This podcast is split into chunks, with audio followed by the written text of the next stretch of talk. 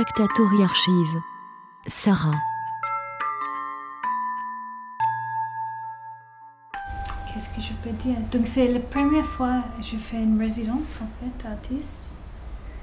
Et en fait, j'étais jamais attirée par la résidence où. euh, en fait, j'étais toujours attirée par la résidence où tu fais. euh, par exemple, c'est dans un, workshop où tu peux faire comme euh, pour faire des choses en verre ou pour faire des choses un atelier pour faire des choses en céramique, tout ça. Donc, j'étais jamais euh, attirée par une euh, résidence où tu peux faire un peu comme tu veux. Donc, c'était un peu une surprise quand Marie m'a fait cette opportunité.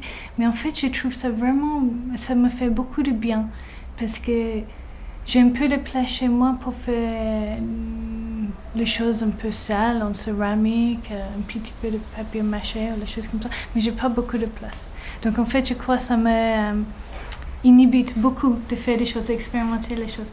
Donc là, je vais être en résidence pendant trois mois et ça a commencé il y a deux, trois semaines et je remarque que je produis pas mal et j'expérimente les choses que j'avais toujours en tête mais j'avais pas vraiment l'opportunité de faire depuis école.